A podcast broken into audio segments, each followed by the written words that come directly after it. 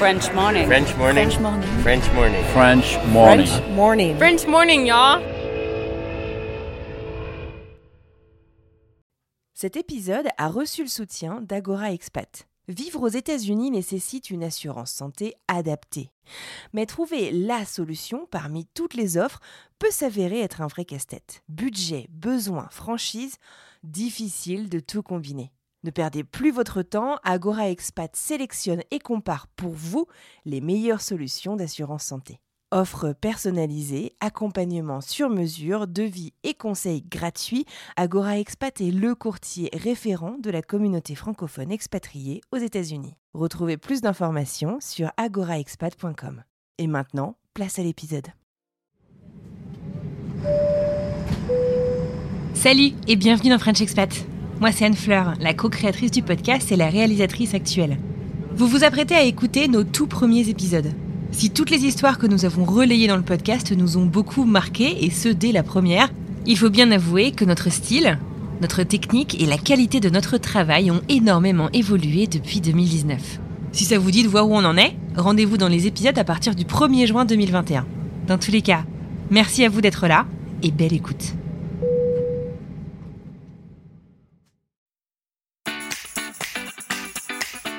Bienvenue sur French Expat, le podcast. Le podcast des voyageurs expatriés francophones du bout du monde.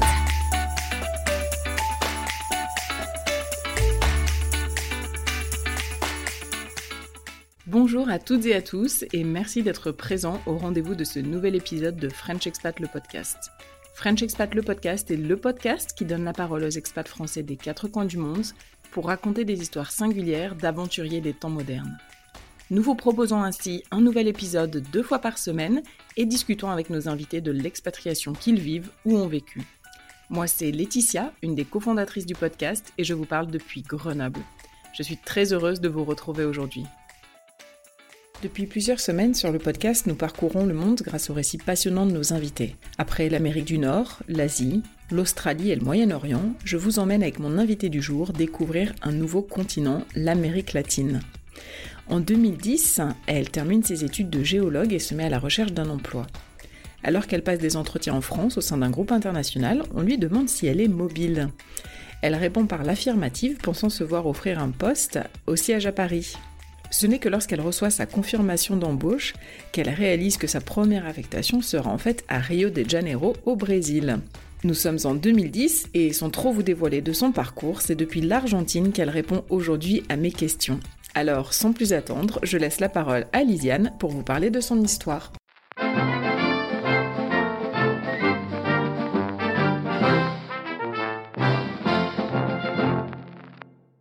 Salut Lisiane, je suis super contente de te recevoir aujourd'hui euh, sur le podcast. Merci, moi aussi.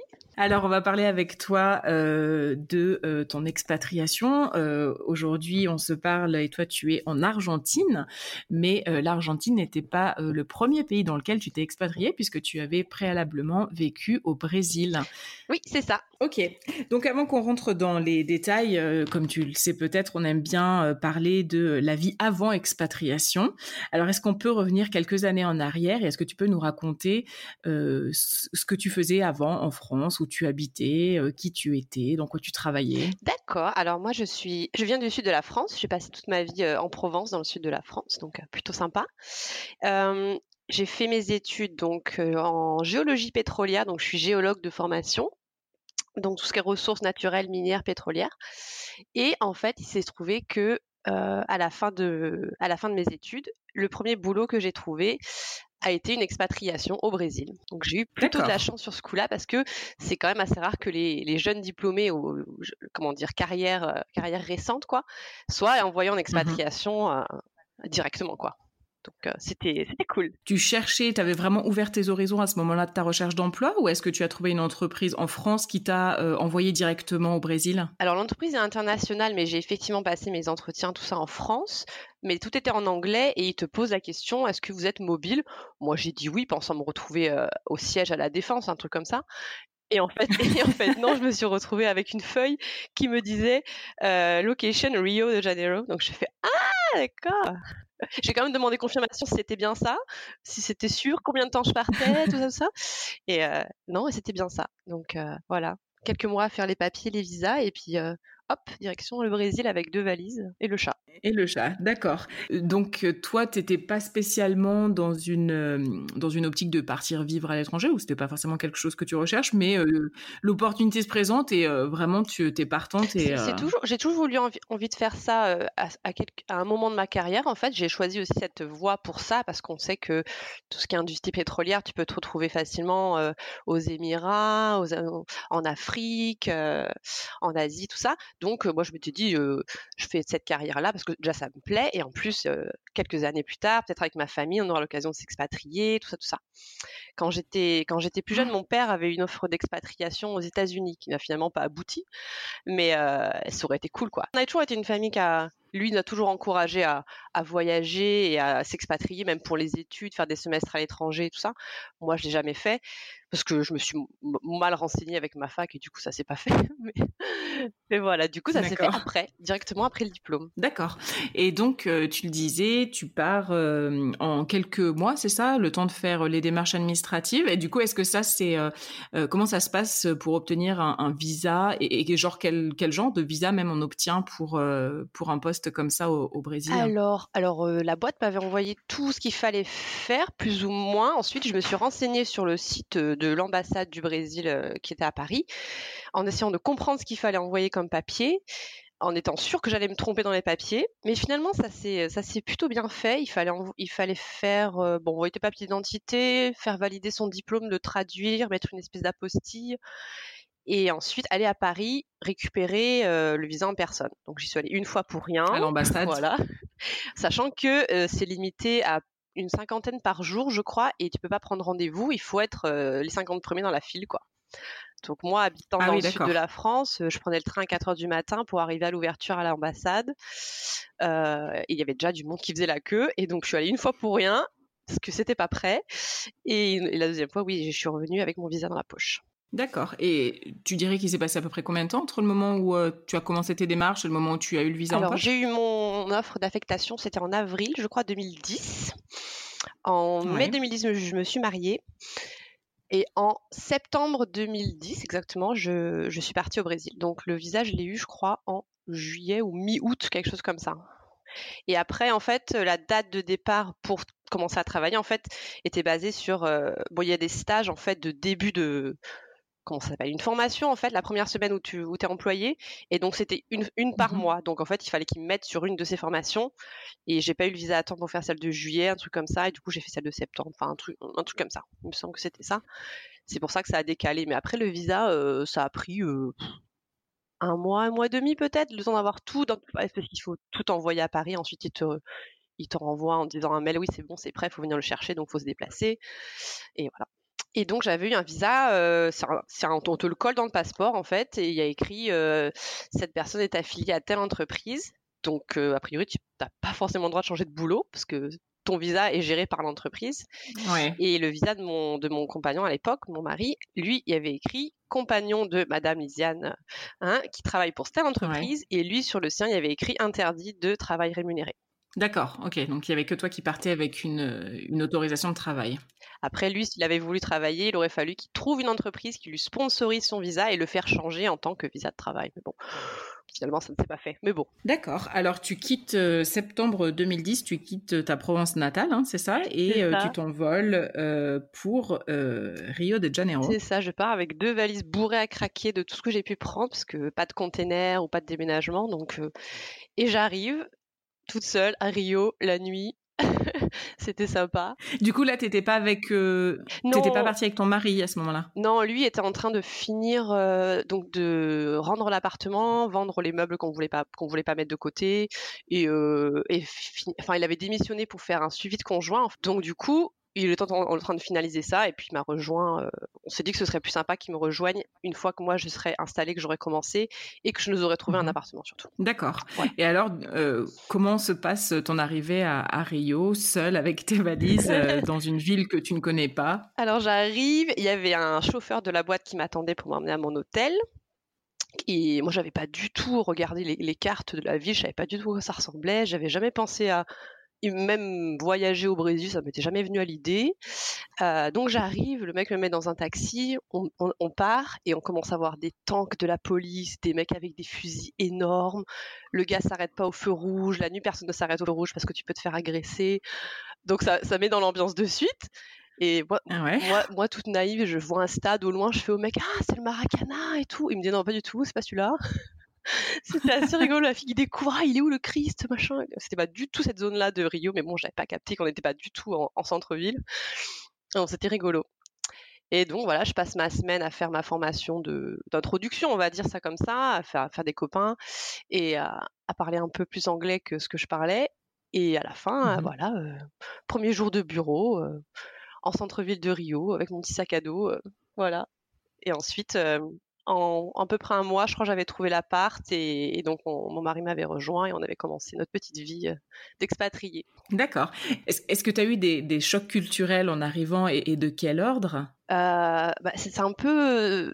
Bah, il y a tout ce qui est sécurité. C'est vrai que c'est pas tellement un choc parce qu'on s'y attend, on nous dit que c'est que c'est assez dangereux et tout.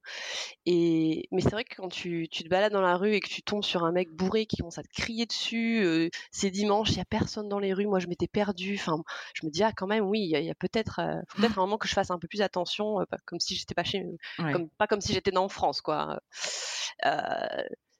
on m'avait dit, en fait, on te, on te, dit au fur et à mesure. Moi, en centre-ville, il faut pas y aller le week-end parce que c'est vide. Et effectivement, c'est le cas. En fait, en fait, il faut juste écouter les locaux. Ils savent, ils savent mieux que nous euh, ce qui se passe, quoi. Donc, euh, moi, j'étais pas très stressée. Je suis pas vraiment une, stressée. Je me dis, euh, tu, vas devoir prendre le métro tous les jours pour aller au, au bureau, au bureau, pardon. Donc, c'est pas la peine de se stresser à te dire que tu vas te faire agresser sur le chemin. De toute façon, il va falloir y aller tous les jours pendant deux ans. tu vas devoir aller au bureau avec ton ordi ou pas. Enfin tu, fais ta vie, quoi. En fait, tu voilà. Et est-ce que tu as eu des problèmes alors euh? Alors, mais aucun, absolument rien. Je sais pas si c'est de la chance, mais vraiment ou le hasard, parce que j'ai eu pas mal de copains qui ont eu des soucis de vol, de se faire agresser le, le, sac à main dans une rue, au coin de la rue, alors qu'on se retrouvait cinq minutes après et que moi j'ai rien eu, même rue, même personne. Enfin, euh, des copains qui se sont retrouvés dans un taxi au milieu d'une fusillade. Euh, ah ouais? C'est ouais des, des, cadavres dans les rues. Euh, ouais, Ouais. J'étais dans un taxi, je voyais un, cadavre par terre, euh, bon avec un drap, tout ça. La police était déjà là, mais bon, c'est un trajet que je faisais tous les jours pour la gare routière, enfin tous les jours, tous les mois, tous les deux mois pour la, gare routière. Et là, ce jour-là, il y avait il y avait eu un, souci, quoi. Ouais, oui, puis c'est pas commun, quoi. C'est pas quelque chose qu'on voit en France. Euh.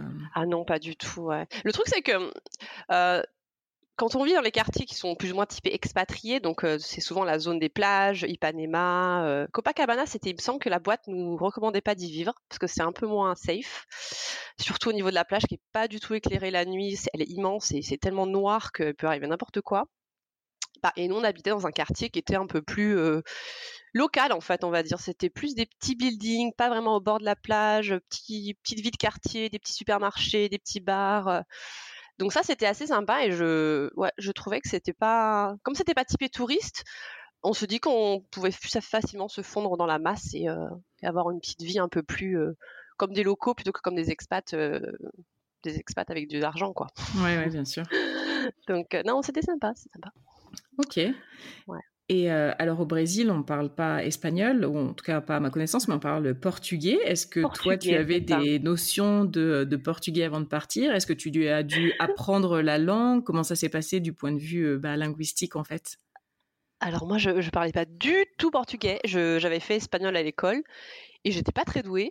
Mmh et, je me suis dit, ah, c'est bien ma veine, euh, c'est le seul pays d'Amérique du Sud qui parle pas espagnol, il va falloir que je, réapprenne, que je réapprenne une langue éventuellement et tout. Sauf que je m'étais dit que, comme c'était le, travail était en anglais, que la boîte était internationale, je me suis dit, ah ben c'est bon, on parlera que anglais, donc j'aurais pas trop besoin de mon portugais, peut-être pour aller au marché, quoi. Enfin, les, la, vie la vie quotidienne. Mmh. Sauf que pas du tout, sauf que pas du tout. Le, le client principal de ma, de ma boîte euh, était la compagnie, euh, la compagnie brésilienne, en fait, la compagnie euh, pétrolière, euh, pardon, pétrolière brésilienne. Donc, eux, les gens qui bossaient avec eux, bah, il fallait qu'ils parlent portugais, quoi. D'accord. Voilà, ils aimaient pas trop avoir les, les gens qui parlaient anglais préféraient parler portugais et tout. Ce que je comprends, après, c'est leur langue, mmh. c'est comme ça qu'ils travaillent et tout, il n'y a pas de souci. Et bon, c'est plutôt, je veux dire, ça ça me dérange pas, moi, de m'adapter au pays où je suis, il n'y a pas de souci. Donc, bah, la boîte te donne des cours, ce qui est plutôt pas mal. Pendant deux mois, deux mois et demi, je crois j'avais une prof qui venait deux fois par semaine et euh, elle m'a appris beaucoup de choses. Et en fait, ils, t'apprennent des trucs vraiment utiles, quoi. Comment, comment appeler pour réserver un resto, comment remplir un chèque, comment ça marche la banque, tout ça, tout ça, comme tout ça. Pas juste euh, la grammaire, euh, les temps à répéter jusqu'à ce que tu saches par cœur, quoi. Non, des trucs utiles pour la vraie vie et comment ça marche. et puis des petites différences culturelles. Enfin, on discute. Non, c'était sympa. D'accord. Et du coup, tu es devenu, euh, tu, as parlé, tu as atteint un niveau euh, suffisamment euh, fluent, suffisamment, comment dire, courant pour t'en sortir très bien dans ta vie quotidienne et au boulot? Oui. À la fin, franchement, je, me suis épatée toute seule. ouais, bien. même, mes, même mes chefs me disaient, ah, c'est impressionnant ton, le, niveau que tu as atteint et tout, c'est vraiment très bien. D'accord. Donc, bon, c'était dur, hein, ça a mis bien six bons mois avant, de, avant que je sois vraiment à l'aise. Au début, je, comprenais ce qu'on me disait, j'arrivais pas à répondre parce que je me disais je vais me tromper, ça va être nul et tout.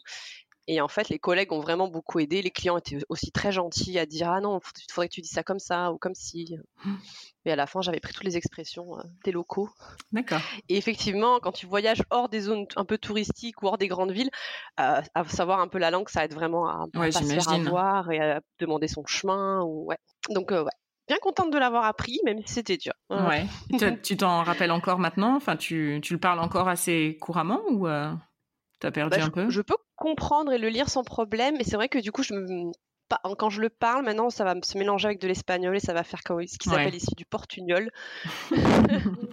voilà. Et quand je suis arrivée euh, en Argentine, effectivement, je me rappelais pas. Enfin, je mélangeais un peu ce que je me rappelais de mon espagnol et ce que je me rappelais du portugais, donc c'était un peu, euh, un peu moche. Je pense que ça faisait mal aux oreilles aux gens, mais bon. D'accord. Et euh, tu as, mentionné une durée, donc quand tu pars pour, euh, pour Rio de Janeiro, pour le Brésil, toi dans ton esprit, tu pars pour une mission de deux ans, c'est ça? Alors j'avais posé la question justement pour savoir quoi emmener dans mes valises et que faire de, mes affaires. Et donc la, la, personne que j'avais eue m'avait dit, vous pouvez vous y attendre à être au moins deux ans ou deux, trois ans, je sais plus ce qu'elle m'avait dit. Et, et au final, je crois qu'on est revenu en France en février 2013, donc euh, on va dire deux ans et demi en tout. Sachant qu'après Rio, j'ai été, euh, j'ai eu une offre euh, pour un transfert dans une autre ville du, Brésil, donc qui était à deux heures au nord de Rio, qui s'appelle Macaé ou Macael comme ils disent là-bas, ouais. qui est une ville que qu'on pourrait considérer qu'une ville pétrolière, quoi, un terminal pétrolier avec toutes les plateformes, toutes les entreprises. C'était moins sympa que Rio. Mmh je crois que j'avais un peu regretté d'avoir pris ce poste, mais euh, ça n'a duré qu'un an, donc un, un, peu moins d'un an, donc c'était pas si, si grave. C'était différent, quoi. Au moins, on a vécu euh, la vie de plus de village. Ouais, donc tu as fait un an et demi plus ou moins à Rio, et après un an, à, peu près un an à Maca. Mac... Comment t'as dit? Macaé. Macaé. Macaé. Macaé. Macaé. Oui, c'est ça. D'accord, ok. C'est quand même intéressant. Là, là, par contre, on avait un petit appart euh, bord de la mer avec une piscine. C'était pas la même vie que Rio parce que tous nos amis étaient à Rio, donc c'était un peu, un peu dommage. Mais on a quand même bien apprécié euh, notre petite, euh, notre petite vie là-bas aussi. D'accord. Et quelles seraient selon toi les, les différences majeures? Enfin, j'imagine que je connais pas le Brésil, j'ai jamais mis les pieds, j'aurais dû, mais euh, malheureusement, petit contretemps dans mon voyage m'en a empêché. Euh, ah. Qu'est-ce que, euh, quelles sont les différences majeures pour toi entre la vie à la française, enfin la vie en France en tout cas, et que, que, tu connaissais du coup la vie en Provence, etc. Et euh, cette vie euh, au Brésil, alors que ce soit à Rio et puis euh, à Macaé, même, même si j'imagine qu'il y a aussi des différences entre Macaé et Rio, puisque tu le disais, c'est un peu plus campagne à Macaé. Oui. Ouais. Bah, ce qui m'avait, ce qui me, ce qui me fait toujours plaisir quand j'y retourne, même si j'ai plus trop l'occasion, c'est les gens sont tellement cool. Genre, c'est rien n'est stressant, tout est, tout est tranquilo, comme ils disent. Ouais. Tout va bien non, ils sont juste cool, souriants, euh, sympas. Euh, euh, comment dire Ils t'aident, ils te donnent plein de conseils. non, c'est juste agréable, quoi. Les gens sont sympas et et bon, la ville est à Rio, la ville est assez incroyable quand même. Il y a la plage, la montagne, les petits singes, les perroquets. Mmh. T'as l'impression d'être dans un, ouais, t'es, t'es sous les tropiques, quoi. Ouais. Et du coup, le, style de vie va avec. Les gens sont à la cool, ils vont à la plage avant le matin avant d'aller au boulot, ils vont surfer. Enfin, c'est euh, ah, c'est non, j'avais trouvé ça tellement, tellement relaxant, tellement cool par rapport au, à quelques mois de stage que j'avais fait à Paris. Ouais. Oh, c'était, c'était un changement, ça faisait du bien. Ouais, ouais j'imagine. ah non, ouais. Après, Là, bon, là, on a parlé un peu de l'aspect sécurité que moi, finalement, ça m'a pas dérangé plus que ça, même si tu vois les, choses passer. Après, non, c'était vraiment une vie à la cool, on va dire. Ok. Euh, tu nous le disais, vous euh, revenez en février 2013. Euh, voilà. Donc c'est la fin de la mission. Ou est-ce que c'est toi qui demandes à rentrer parce que t'en as marre ou... Alors moi j'avais demandé à ce qu'on me trouve un transfert parce que je commençais à m'ennuyer à, à Mackay justement. J'aimais beaucoup mes clients, les, les collègues que j'avais là-bas et tout, mais c'est vrai qu'on commençait à se au niveau carrière, je commençais à vraiment voir le bout. Et, euh, du coup, j'ai dit, j'ai demandé à la RH de me trouver un transfert ailleurs. Je n'ai pas forcément demandé à rentrer en France. Et il s'est trouvé qu'il y avait euh, une position qui pourrait me correspondre à, Montpellier. Euh, donc moi, ça m'allait bien parce que c'est une ville que j'aime beaucoup. J'ai fait mon, master là-bas. Mmh donc, on a passé les, j'ai passé les entretiens quand on est revenu en, en, décembre pour les fêtes et finalement ça s'est fait et le temps de, de finir les papiers au Brésil et de faire les papiers français, ce qui était beaucoup plus facile parce qu'en tant que Français, il n'y a pas, de, pas vraiment de soucis. Et oui, donc mi-février 2013, retour, euh, retour en France pour continuer euh, dans, la même, dans la même boîte du coup, mais en France. D'accord. Et pendant, pendant bah, jusqu'à 2000, euh, jusqu'à 2018, mars 2018. D'accord. Euh, ce qui nous mène tout naturellement donc à la deuxième étape euh, de ton parcours. Euh, mars 2018, tu repars avec ton conjoint et cette fois-ci vous partez pour l'Argentine. Donc est-ce que tu peux nous en dire plus sur les opportunités qui se sont présentées pour vous et ce qui a fait que vous êtes parti? Déjà, ce qui est important, c'est que c'est plus Bon, du coup, entre-temps, je me suis séparée de mon premier, donc, de mon premier copain, mon mari, mon ex-mari, du coup, voilà, quelques, quelques années avant de repartir en Argentine. Et euh, donc la nouvelle personne avec qui je me suis mis, qui travaille dans la même boîte que moi à l'époque. D'accord. Donc lui aussi dans l'industrie pétrolière, euh, voilà. Et il se trouve que c'est lui qui a eu l'opportunité euh, fin 2017, on lui a, on lui a proposé l'Argentine. Et donc on s'est concerté moi, je lui ai dit, bah écoute, je vais demander une, année sabbatique déjà pour commencer, puis voir si moi, on peut pas me trouver un transfert aussi, quoi. Comme c'est la même boîte euh, et qu'on fait à peu près le même genre de boulot, euh, il y a peut-être moyen. Mmh Donc, euh, pour, pour aller plus vite, je prends une année sabbatique, comme ça, on peut, on peut partir. Lui part quelques mois, moi, je le rejoins quelques mois plus tard, et je commence mon année sabbatique tranquille pépère en 2018 en Argentine, à Buenos Aires. À Buenos Aires, ok. Euh, et du coup, comment se passe euh, bah, votre arrivée à Buenos Aires? Quelles sont les, grandes différences? Euh, Tu connaissais un petit peu la vie en Amérique latine. est-ce que, est-ce que tu es surprise par ce que tu découvres, agréablement ou désagréablement d'ailleurs? Alors, c'est marrant parce que Buenos Aires et l'Argentine, en fait, je connaissais déjà. Euh, quand j'étais au Brésil, on avait fait un week-end de trois jours avec une copine à Buenos Aires parce que c'est à trois heures de vol. Donc, on s'était fait un petit week-end euh, entre filles pour aller visiter un peu la ville. Je crois que c'était en 2012 ou un truc comme ça, sans penser du tout qu'on allait que j'allais retourner un jour, quoi. Mmh et en 2013, j'ai aussi fait un voyage avec des copines qui était un peu imprévu. On a fait le tour de l'Argentine euh, sur deux semaines, un peu en mode sac à dos, backpack, quoi. C'était pas pareil, c'était un truc un peu impromptu. Donc du coup, j'avais déjà eu une première impression de la ville de Buenos Aires et de quelques parties de l'Argentine. Et bon, je me rappelais plus très bien, mais par contre, euh, ce que je me rappelais et que c'est toujours le cas, c'est très, euh, bah, c'est très européen en fait. Il n'y a pas un gros choc quand on arrive à Buenos Aires. Euh, il y, a des rues, on se croirait à Paris. Tu penses que tu vas trouver un Vélib au coin de la rue, tellement c'est similaire. Ah, les bâtiments, les lampadaires, les bancs. ouais, c'est rigolo. Et il y a d'autres endroits qui font un peu plus penser à des petites rues de des villes comme Madrid ou Londres. Ou, euh, c'est vraiment un mix. D'accord. Et c'est, ouais, on se sent pas pas franchement dépaysé, mais il y a quand même un petit côté euh, qui fait que c'est pas que c'est pas chez nous, on va dire, mais euh, c'est vraiment très agréable. Il n'y a pas de choc. Après, bon, c'est sûr qu'il ne faut pas aller dans les, euh, comment s'appelle ça, les, les favelas, locales et tout. Là, forcément, c'est pas, voilà. Mais euh, non, mais tout ce qui est ville, les quartiers où nous on habite, où nos amis habitent, euh, le quartier d'affaires, bah, ça ressemble un peu à ce qu'on connaît chez nous, quoi. Ok. En plus cool parce que c'est l'Amérique du Sud. ouais. il y a aussi cet aspect justement de dans le tempérament des gens, on va dire culturellement, les gens sont plus relax, plus cool, comme tu l'avais mentionné pour le Brésil.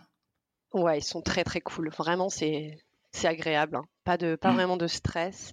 Après, euh, c'est c'est pas facile ici parce que les locaux ont quand même une économie qui est très instable. Alors d'arriver à être cool et de prendre bien les choses, c'est vraiment euh, c'est impressionnant hein, parce que en tant qu'expat, on voit pas trop le on n'a pas n'est pas trop affecté par les changements par l'inflation, les changements économiques, mais les locaux, euh, ouais, ça doit pas être facile facile quand t'es euh, disons quand tu es au SMIC local, euh, ça va pas être facile quand même à vivre. Et ils arrivent quand même à, à profiter, à être joyeux, souriants. D'accord. Ouais. Et euh, alors, je rebondis sur quelque chose que tu viens de dire, euh, parce que c'est vrai qu'on ne l'a pas forcément euh, spécifié. Euh, quand on parle d'expatrié, finalement, il y a, y a deux définitions. Il y a le fait bah, de s'expatrier au sens littéral du, littéral du terme, c'est-à-dire de quitter sa patrie et d'aller euh, vivre ailleurs. Mais euh, je pense qu'il y a un, peu un synonyme, enfin un synonyme, je sais pas si c'est un synonyme, mais en tout cas, il y a une autre euh, définition entre guillemets qui implique que on a en fait un contrat français, qu'on est vraiment détaché d'une boîte française, mais qu'on travaille à l'étranger avec du coup euh, les cotisations euh, sociales notamment qui continuent de se faire en France et certains autres avantages.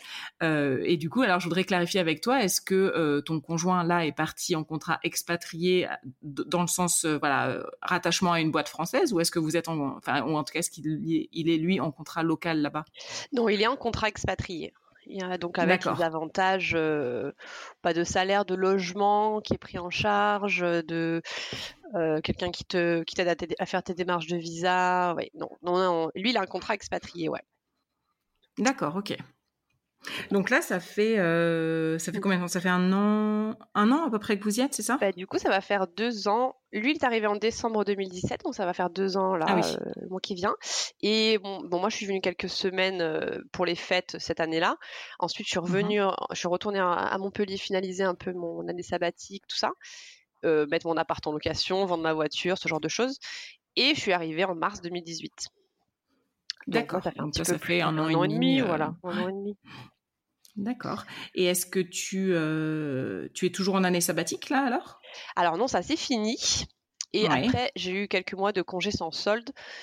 Et au final, comme j'ai pas eu de transfert et que je ne voulais pas retourner à mon poste euh, en France, et ben on a, j'ai- on a mis fin à mon contrat en fait, euh, mon contrat français. D'accord. Et alors, du coup, la différence avec euh, ta première expatriation, c'est que euh, la première fois, tu avais été toi transféré par l'entreprise et euh, ton conjoint de l'époque t'avait suivi. Cette fois-ci, c'est ton conjoint, en tout cas ton nouveau conjoint, qui est transféré et toi qui le suis. Comment est-ce que tu vis cette, bah, ce, renversement entre guillemets de, de statut, quoi, de, de conjoint qui suit, qui suit son mari? Alors, c'est, bon, c'est, rigolo du coup, mais euh, alors ça me, ça me stressait pas trop. Je me suis dit, euh, bon, bah, l'entreprise va aussi m'aider à faire mon visa, même si on n'est pas marié et tout. Sauf que pas du tout. En fait, euh, ça ne s'est pas fait. Donc moi, il fallait que je trouve une solution pour pouvoir rester légalement dans le pays et éventuellement pouvoir travailler sans être Mhm. en visa touriste.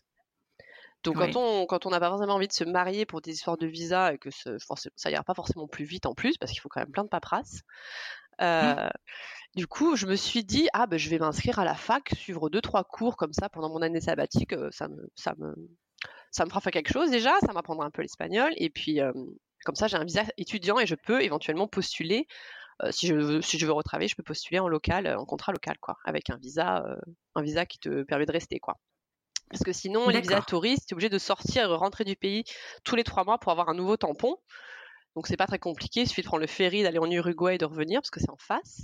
Sauf qu'au bout d'un moment, ils peuvent quand même te regarder de travers. Ça fait quand même, ouais, ça fait six fois que vous passez, vous, non Euh, Donc bon, la plupart des gens font comme ça, mais ouais, on, pré- on préférait quand même euh, essayer de faire un peu les choses euh, proprement.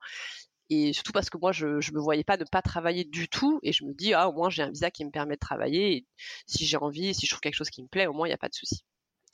Donc, je fais ça. Je prévois un peu avant de partir d'avoir les papiers sur moi pour pouvoir faire mon visa en arrivant, euh, un visa étudiant. J'ai un peu regardé ce que je voulais faire. euh, pris un peu une fac au hasard, pris une, une licence au hasard, euh, que finalement m'a pas plu du tout. Euh, Ouais. Donc j'ai fait mon visa, j'ai fait peut-être un mois et demi de cours, j'ai pas du tout aimé.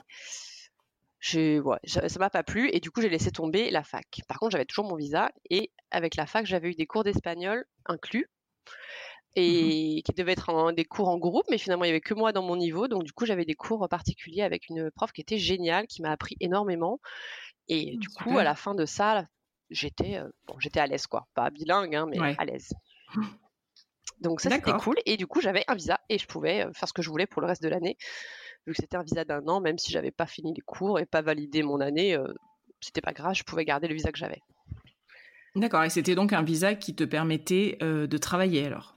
Oui, celui-là te donne les mêmes droits qu'un visa euh, bah, que, celui de mon, de mon copain qui a un visa expat. Il n'y a, a, rien d'écrit spécial dessus, il y a écrit résident étranger avec une date de fin qui est euh, bah, la date d'anniversaire de, ton visa. quoi. le seul souci que j'aurais eu, c'est comment je le renouvelle si je dois le renouveler vu que je suis plus à la fac et que j'ai pas de travail. Après, ça c'est une autre histoire, mais entre. du coup, j'avais le visa, donc j'étais contente. J'avais mon petite ma petite carte d'identité argentine, voilà. D'accord. Et alors, qu'est-ce qui s'est passé entre temps et, euh, et, justement au niveau visa, euh, où est-ce que tu en es aujourd'hui? Au niveau carrière, est-ce que qu'est-ce que tu fais? Quand on m'a dit clairement qu'il n'y aurait pas de transfert pour moi possible ici ou de poste dans notre dans notre boîte commune ici à, Buenos Aires, je me suis dit bon, je vais commencer à regarder un peu les offres, voir ce qu'il y a, si quelque chose qui pourrait me convenir, qui se rapporte à ce que je faisais peut-être euh, en France, et que du coup je pourrais peut-être postuler à ça. J'ai postulé à quelques trucs, passé quelques entretiens, pas mal d'entretiens d'ailleurs, et euh, cette année, en mars, début mars, j'ai eu un poste euh, donc dans une petite boîte de consulting ici qui fait du consulting sur des projets IT pour des clients aux États-Unis. Donc il fallait parler anglais et espagnol, donc euh, ça m'allait très bien. Et donc voilà, du coup j'ai commencé à travailler et ça fait, euh, bah, je suis toujours dans cette boîte pour le moment. D'accord. Et du coup, eux t'ont sponsorisé euh, un visa pour pouvoir rester plus longtemps que le premier visa d'un an que tu avais alors? Alors ça c'était c'était toute une histoire parce que quand ils m'ont embauché, moi je n'aurais pas, j'ai pas posé la question est-ce que vous êtes, est-ce que vous sponsorisez les visas pour moi? Ils m'engagent, ils savent que je suis étrangère, ils doivent ils doivent savoir qu'il y a des démarches à faire. Sauf que pas du tout, j'ai pas posé la question et eux ne sont pas posé la question non plus. Et en fait, en Argentine, pour pouvoir employer des étrangers, il faut être affilié à un espèce de registre qui s'appelle le RENUR. Et en fait, euh, dedans, il y a toutes les universités, toutes les boîtes internationales, tous les supermarchés souvent. Et en fait, eux ne le savaient pas. Et, euh, et moi, quand je me suis rendu compte qu'il fallait ce papier-là, je leur ai demandé, ils m'ont dit ah non c'est pas ce que c'est et tout, on va se renseigner. Hein. Donc ils se renseignent, ils voient que ça coûte euh, ça coûte un petit peu des sous, bon pas pas non plus énorme, ça devait être de l'ordre de quelques centaines de dollars. Euh, donc ils me disent oui, euh, ça nous arrange pas trop quand même de payer ça, euh, surtout pour une seule personne. Euh, tu veux pas tu veux pas faire une qu'est-ce qu'ils m'ont dit? Ils voulaient que je fasse un pacte ou un mariage du coup avec mon bah, avec mon chéri pour pour avoir le visa de cette façon-là. Je fais ah non mais attendez déjà non, pas, pas envie. Et euh... ouais, tu l'avais pas fait bah, avant, donc il n'y avait pas forcément de raison que tu le fasses à ce moment-là. Ça ira pas forcément plus vite. Il y avait une deadline quand même. Je me dis le temps qu'on, enfin, il va falloir faire venir des papiers de France, euh, d'Angleterre pour mon chéri qui est, euh, qui n'est pas français. Euh, enfin, je me dis ah, du coup j'aurais dit non. Et donc il commence à me dire ah bah du coup on sait pas si on le fait vraiment tout ça. Donc j'ai comment dire, je suis un peu, j'ai un peu passé au-dessus de, de la RH locale et je suis allée parler à, au chef aux États-Unis qui ont dû mettre un peu la pression et ensuite ils m'ont dit bon c'est bon on va te faire le, va te faire le papier. Donc ça a pris des plombes avant d'avoir tous les papiers et j'ai dû j'ai dû insister. Hein, ils voulaient que je paye des frais de je sais pas quoi. J'ai dit mais non, ça ne sert à rien. je savais presque plus sur le sur le système que eux à force de faire des visas pour toi, d'avoir les copains qui te racontent leur expérience. Tu sais un peu comment ça marche, limite mieux que les locaux. Parce qu'eux n'ont pas à se soucier de ce genre de trucs normalement. Euh. Et donc du coup je mmh. finis par avoir le papier je vais à l'immigration avec quelqu'un de la boîte qui, euh, qui signe aussi le, papier pour avoir le visa, tout ça. Et bim, euh, j'ai mon nouveau visa. Donc, que je suis toujours pas récupéré d'ailleurs, donc en fait je l'ai, mais je l'ai même pas récupéré. Mais bon, au moins j'ai pas eu à arrêter de travailler parce que sinon j'aurais été en situation euh, illégale en fait, en au black on va dire. Il y a des boîtes que ça ne dérange pas, mais la mienne était vraiment stressée sur ça. Ils avaient peur de se prendre une amende, que quelqu'un débarque en disant oui cet, cet employé là, alors que non personne n'aurait n'aurait vérifié. Mais bon, au moins, c'est fait, c'est propre. on a fait le visa. Bon, j'ai dû insister un peu, mais bon. Mais bon, dans l'ensemble, a priori de ce que tu me racontes, ça a l'air, euh, ça a l'air quand même assez simple, en tout cas, euh, de pouvoir faire un visa une fois qu'on est sur place, parce que mon, seul autre exemple, forcément, c'est les États-Unis, et, euh, et, ça peut être un peu plus compliqué. En fait, ça nécessite parfois de devoir rentrer en France, repasser par l'ambassade du pays en France, avant de, voilà, d'avoir tous les papiers en ordre. Je m'étais aussi posé la question, je me laissais de côté, en fait, parce qu'on a droit qu'à une fois de faire les visas vacances-travail. Ça existe ici aussi. Et il n'y a pas énormément de demandes par rapport aux places, comparé par exemple à l'Australie ou au Canada, où je pense que tout le monde, tout le monde veut aller. Ça mmh. L'Argentine propose cette, cette offre-là aussi.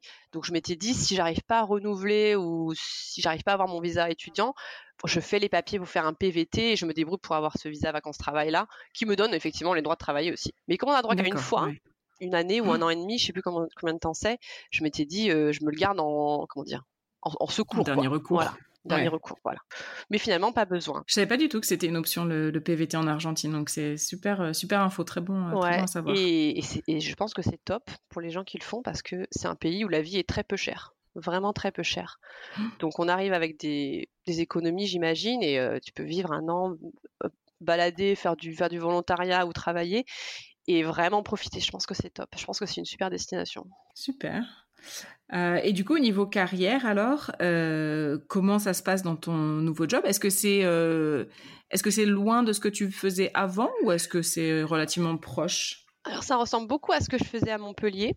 Je travaillais dans un centre technologique de développement de logiciels qui était pour l'industrie pétrolière, mais en fait, ce sont des process qu'on peut appliquer à n'importe quelle industrie. Donc là, je, bosse sur des projets IT et c'est le projet sur lequel je suis c'est des logiciels de détection de fraude, en fait, de fraude bancaire ou, à l'assurance. Donc, euh, pas vraiment grand chose à voir, mais le process de développement et de suivi du projet est le même, parce que c'est, ce sont des, des, process quoi, globaux, on va dire, à toutes ces industries. Et donc, euh, bah, ça m'a pas pris trop de. J'ai pas eu trop de soucis, en fait, à m'adapter. Euh, la façon de travailler est à peu près la même. Je travaille avec des développeurs, avec un mec qui, qui gère plus ou moins le projet, quelqu'un qui gère le côté avec le client. Et moi, je fais du contrôle qualité. Super. Et, ça te plaît? Bon, ça va. les gens sont sympas, l'équipe est sympa. bon, au bout d'un moment, l'espagnol, des fois, à la fin de la journée, j'ai mal au crâne, mais non, ça va. Et, bon, écoute, ils ont l'air contents de moi, tout se passe bien, il y a bonne ambiance, donc c'est plutôt cool. Puis ça m'occupe surtout, moi, je déteste rien, rien faire. Oui, je peux comprendre. Je me, je me, retrouve un peu là-dedans bah, aussi. C'est bien euh, quelques mois, on profite et tout. Euh, mais après, euh, moment, quand on a fait le tour de tous les petits bars du quartier, euh, que tu t'es rendu compte que le shopping c'était pas top et voilà quoi. Il n'y a plus grand chose à faire. Et alors, travailler avec des, avec des Argentins, quelles sont les, les, différences culturelles que tu as pu remarquer par rapport à la France, par exemple? Bah, vu que c'est à peu près le même genre de boulot et le même genre de personnes, donc des, ingénieurs euh, informatiques, quoi, on se rend compte que euh, ils ont les mêmes genres de blagues, les mêmes genres de discussions que ceux avec qui je travaillais en France.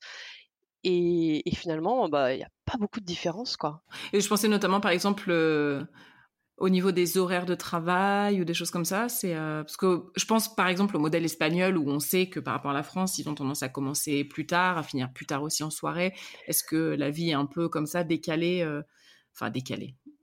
Ouais en tout cas qu'elle fonctionne sur d'autres horaires quoi. au niveau des horaires de travail pas trop c'est de l'ordre du 8h 5h ou de 9h 18h quelque chose comme ça.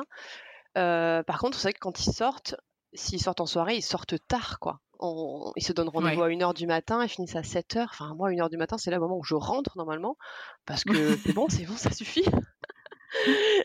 Mais euh, non, au niveau des horaires de, travail, c'est à peu près, euh, c'est à peu près les mêmes. Enfin, dans notre boîte là, c'est flexible. Tu peux arriver entre 8 et 10 et partir entre 5 et 7.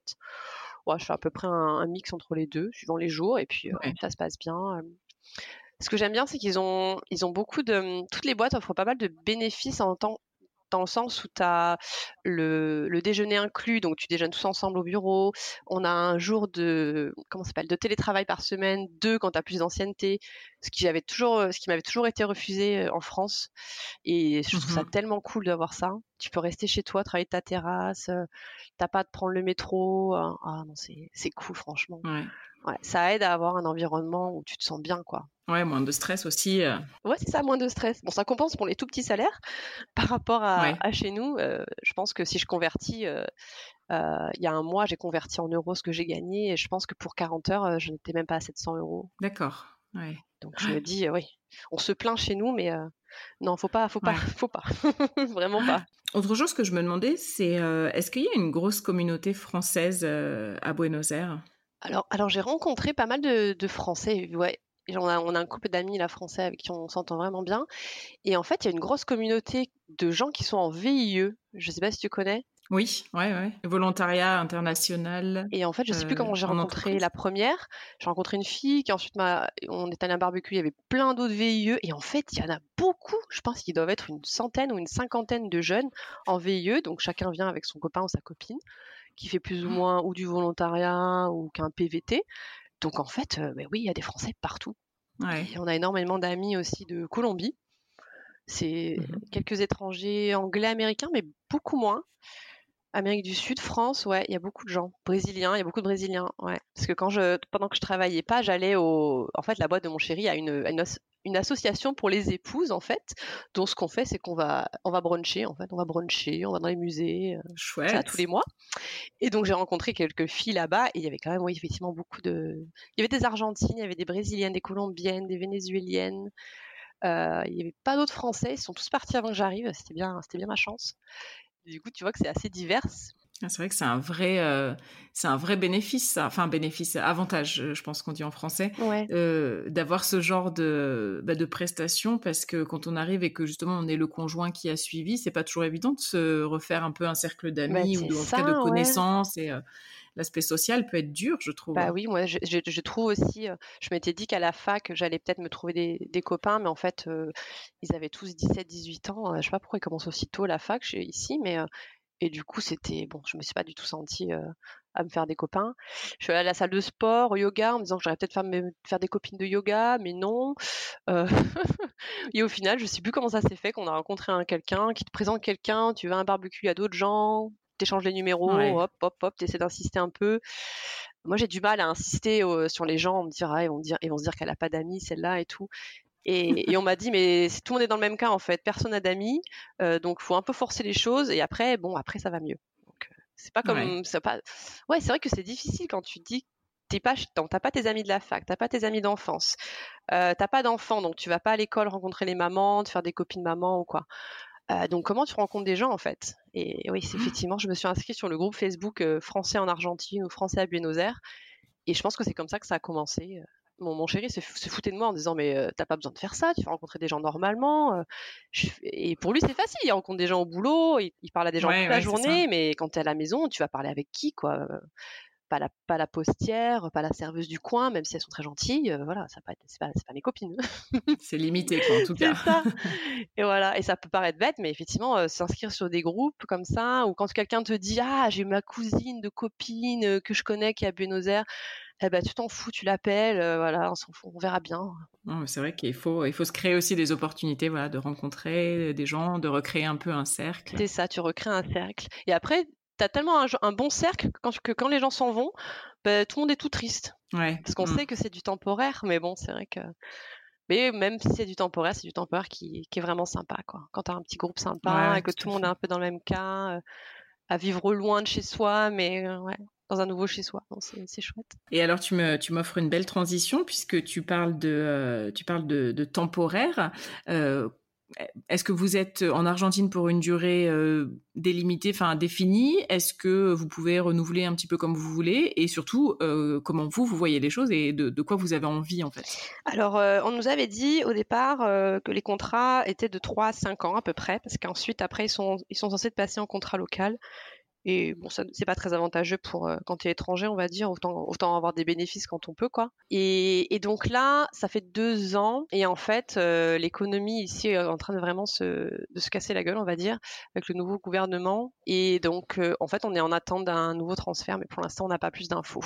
On nous a dit que ça touche à sa fin, on va dire. D'ici quelques mois, je pense qu'on sera parti. Mais pour l'instant, on n'a pas de date et on n'a rien, encore rien signé, donc on attend. D'accord. Et du coup, le transfert sera forcément, euh, je veux dire, même si vous partez vers un autre pays, il y aura un, un stop en France ou est-ce que peut-être que vous allez transférer directement vers un autre pays? Bon, ça va dépendre de où c'est, mais bon, il y a toujours moyen de dire on fait un petit stop ici ou là, mais euh, je pense qu'on on partira directement que ce soit, ouais. D'accord. Et vous, justement, vous êtes ouvert à, à toutes les destinations?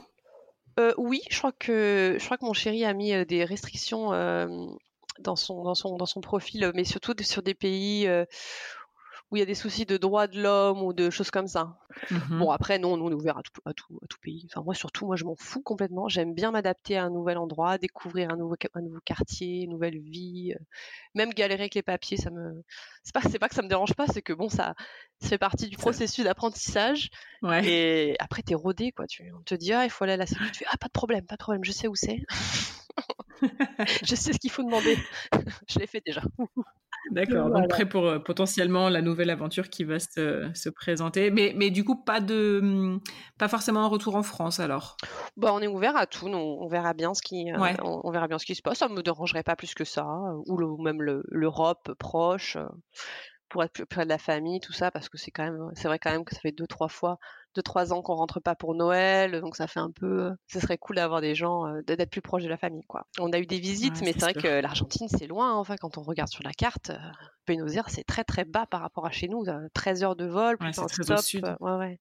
Par contre, c'est top pour les vacances. euh, Ouais, j'imagine. Ça a l'air d'être une destination euh, vraiment très sympa. Bah, ouais, j'ai l'impression que les gens ne pensent pas forcément à venir jusqu'ici euh, en se disant Ah, bon, il n'y a pas les- la mer turquoise, les palmiers et tout, mais il y a tellement d'autres choses et surtout, euh, ça coûte vraiment pas cher. Mais vraiment, euh, on va, ça, nous, ça va nous faire un choc, je pense, souvent où on va après. de, Oui, payer- de ton essence plus d'un plus d'un euro le litre, de payer ta plus d'un euro cinquante. Non, mais c'est vrai qu'après, il y a des destinations qui sont pas chères. hein. Enfin, moi, j'ai fait, même si ça date un petit peu, la Thaïlande. euh, pareil, on était parti en backpacking pendant un mois. euh, Pas même style de prix, on va dire. C'est ça, man, tu manges très bien, tu voyages pour pas grand chose. Après, les distances sont immenses. Il faut prévoir de passer une nuit dans un bus de temps en temps ou de prendre des vols low cost. Mais euh, c'est vraiment. une- Moi, moi, je- j'encourage les gens, si vous voulez faire des vacances euh, euh, un peu différentes, mais pas trop. Vraiment, le, la, la nourriture est excellente. Le vin, ah, mais le vin, la, la viande, oh, c'est- un pays de carnivores, hein, mais euh, Ouais. oh là là. Non, mais vraiment, oui, top. Bon, top. note. Ouais. Je pense qu'on va, on va regretter la viande, on va regretter le vin pas cher et excellent. Enfin, des Ouais. petites choses comme ça. On vous en trouverait peut-être euh, en import euh, dans le prochain pays. C'est clair. Est-ce qu'il y a, euh, par rapport à cette expatriation, alors que ce soit euh, le Brésil ou maintenant euh, l'Argentine, est-ce qu'il y a des choses euh, que tu ferais différemment si c'était à refaire? Pas forcément des regrets, parce que j'aime pas tant parler en termes de regrets, mais, mais juste voilà des choses que tu aborderais différemment parce que tu as maintenant la connaissance et, et, et en fait aussi des conseils que tu donnerais à des futurs expats pour l'un de ces deux pays? Alors moi, je, dirais que dans les deux cas, il faut se renseigner au maximum sur ce que vous pouvez avoir comme visa, que ce soit touriste, pas touriste, euh, pas forcément se dire ah je vais me faire sponsoriser par une entreprise. Il y a d'autres solutions que ça ou que de se marier. Donc il y a les visas étudiants, les visas PVT. Et une fois que vous avez décidé de quoi faire, euh, bah, préparez un peu en avance vos papiers. Comme ça, vous arrivez, il n'y a pas de stress de se dire faut que je renvoie un papier en France, on va me le renvoyer, ça va jamais arriver. euh, et s'éviter du, du stress au maximum en bien préparant son départ. Je pense que c'est, euh, je euh, un bon conseil. Et que- ce que j'ai pas fait au Brésil et que je me, je je sais même pas pourquoi, mais je suis arrivée sans argent en fait. J'avais pas, bah, quand j'avais pas Ah de salaire, ouais. pas de travail, et Sans qu'on m'a- liquide c'est ça, sans liquide. J'avais ouais, quelques économies, mais vraiment pas grand-chose. Et euh, Ouais. quand on m'a dit ah c'est trop tard pour le salaire de ce mois-ci, il faudra que ce soit le mois prochain. On va te mettre dans l'hôtel là en centre-ville, il va falloir que tu le payes toi. J'ai fait ah non mais là je je sais pas comment. je me cachais toute fois que je passais à la réception pour pas qu'on me demande de payer ma note parce que je j'avais pas de sous. Premier boulot, euh, j'avais pas encore reçu mon salaire et tout. Je me dis comment je vais faire? Euh, voilà. Et non, préparer, venir avec des économies, du cash, ouais, préparer, préparer ses papiers, euh, ouais, et se dire, enfin, c'est à chaque à, chaque fin d'expatriation, on se dit ah, ah, on n'a pas voyagé assez, on n'a pas fait ci, on n'a pas fait ça, on n'a pas été là.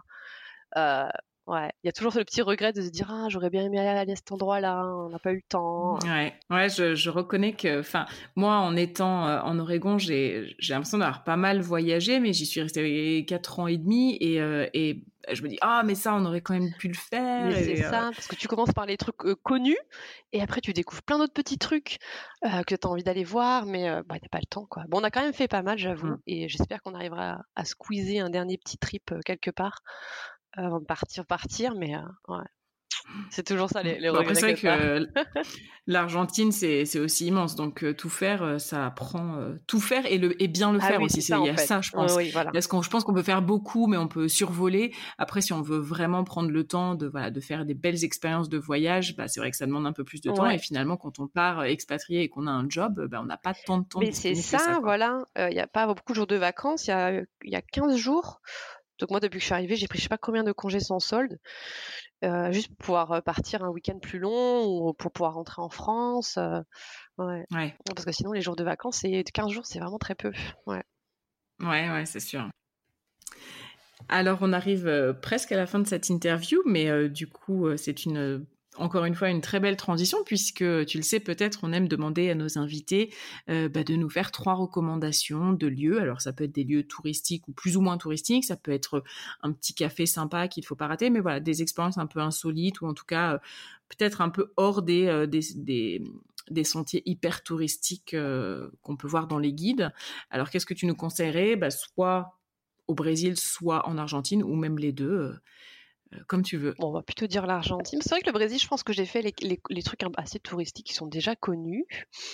Euh, Alors, Argentine, on va dire. euh, donc, il y a. Bon, les gens se connaissent les chutes d'Iguassou, le glacier Perito Moreno, tout ça. Donc, ça, Mhm. c'est des classiques. Euh, nous, on a adoré la région de Salta, qui est dans le nord de l'Argentine, avec la frontière entre le Chili et la Bolivie. C'est cette zone-là. Euh, c'est désertique. Ouais. Il y a des, une grand, un grand lac salé, un peu comme celui qui est en Bolivie. Et, et ce, ce- ce lieu, mais en tant que bah, nous, on est géologue, donc tout ce qui est cailloux, euh, formation, formation rocheuse, on, on, on est, on est comme ça, on est comme des, on vous est comme des, parle? on est comme des fous. Euh, non, on a adoré. C'est, ça te, c'est i- le- l'immensité de, de ces paysages euh, à couper le souffle, vraiment. euh, c'est, c'est très un, de style très inca parce que c'est le nord, là où il y avait les populations inca. Euh, donc c'est un, un style Mhm. différent de la ville de Buenos Aires, qui est vraiment très européenne. Et là, tu te dis, ah, t'es vraiment en Amérique du Sud, t'es vraiment près des Andes, t'es, haut en altitude, Ouais. c'est, euh, ouais, l'air est pur, le désert, enfin, c'est magnifique. Les, vallées de cactus, enfin, c'est, ce coin est, est- est fabuleux. Il faut bien une bonne semaine pour faire le tour tranquillement, en essayant de ne pas faire comme nous et de ne pas se planter la voiture dans le lac salé, parce qu'on n'a pas suivi, parce qu'on n'a pas, suivi- parce qu'on n'a pas suivi le guide. Ah, zut. bon, donc, voilà. visitez cette région, mais avec voilà. un guide. Allez, euh, allez là où il y a le guide. hein. Comment vous en êtes sorti du coup? Euh, alors, oh là là, c'est une histoire de fou. Ah bah non, parce qu'il n'y a pas de réseau, il n'y a personne.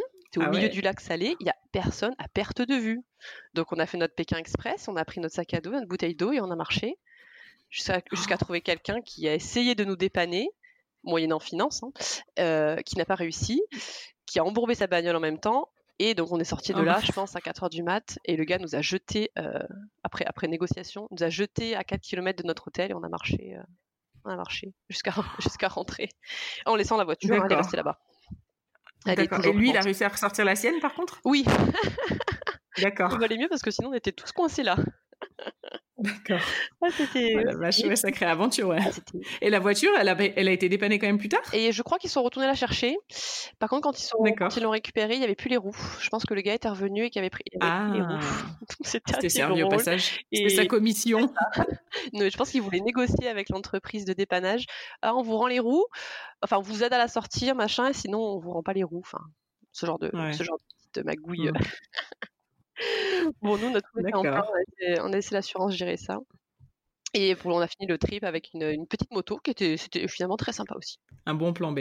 Et donc, D'accord. vous avez dit trois endroits, trois recommandations. Ouais, ou trois recommandations. Ça peut vraiment être euh, tout ce que tu veux. Ça peut être un resto, un parc, un musée, un vraiment. euh, Alors nous, on, a, on, on adore le quartier où on habite à Buenos Aires. C'est le quartier de Palermo, ça s'appelle. C'est euh, c'est vraiment adorable. C'est que des petits buildings pas très hauts, des cafés à tous les coins de rue. C'est très vert.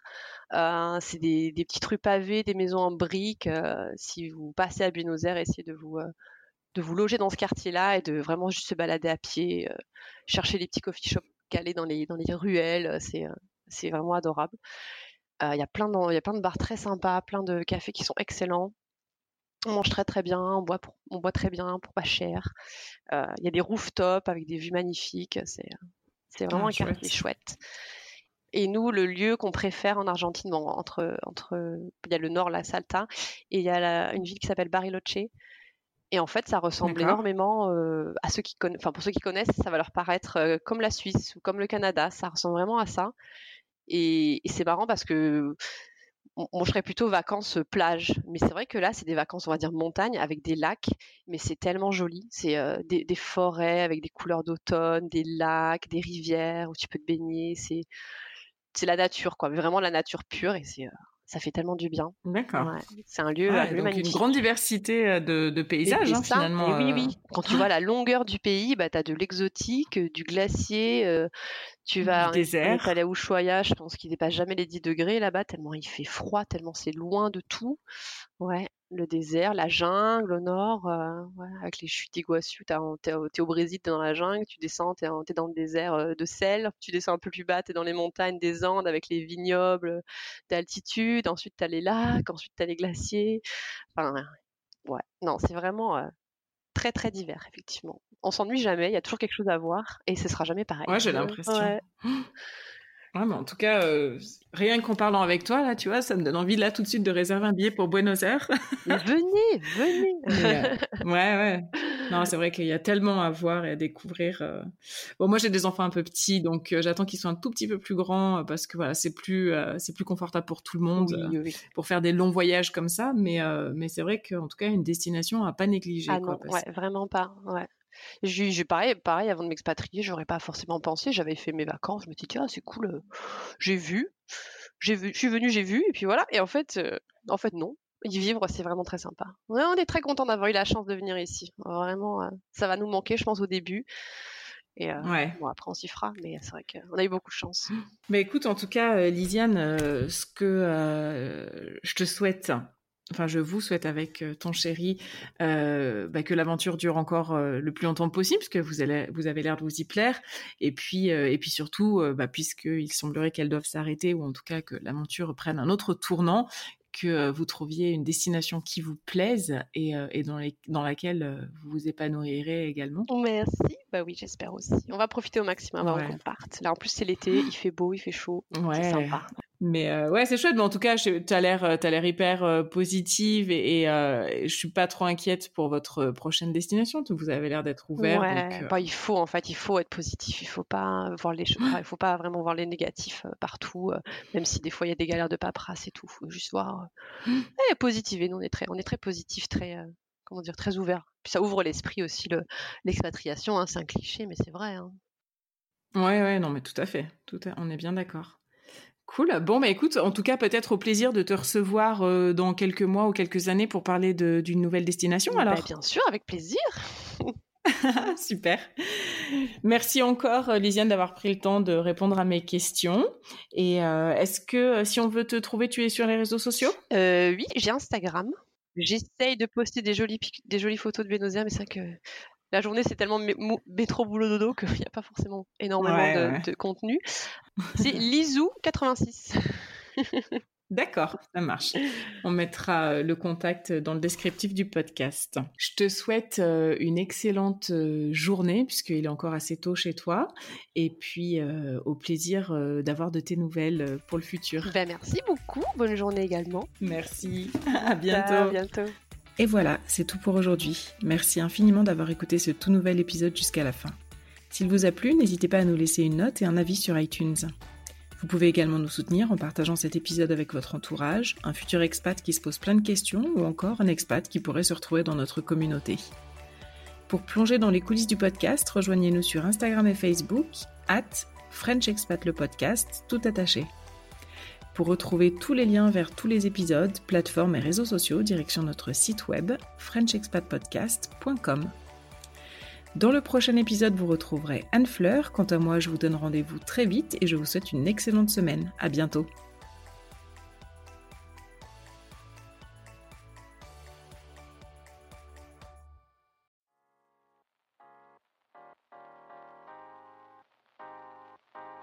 Vous venez d'écouter un podcast réalisé par moi-même, Anne-Fleur Andrely, mixé et habillé par Alice Krief et produit par French Morning. French Expat n'est pas le seul podcast de French Morning. Pour retrouver tous les podcasts du groupe, rendez-vous sur frenchmorning.com slash podcast. À bientôt.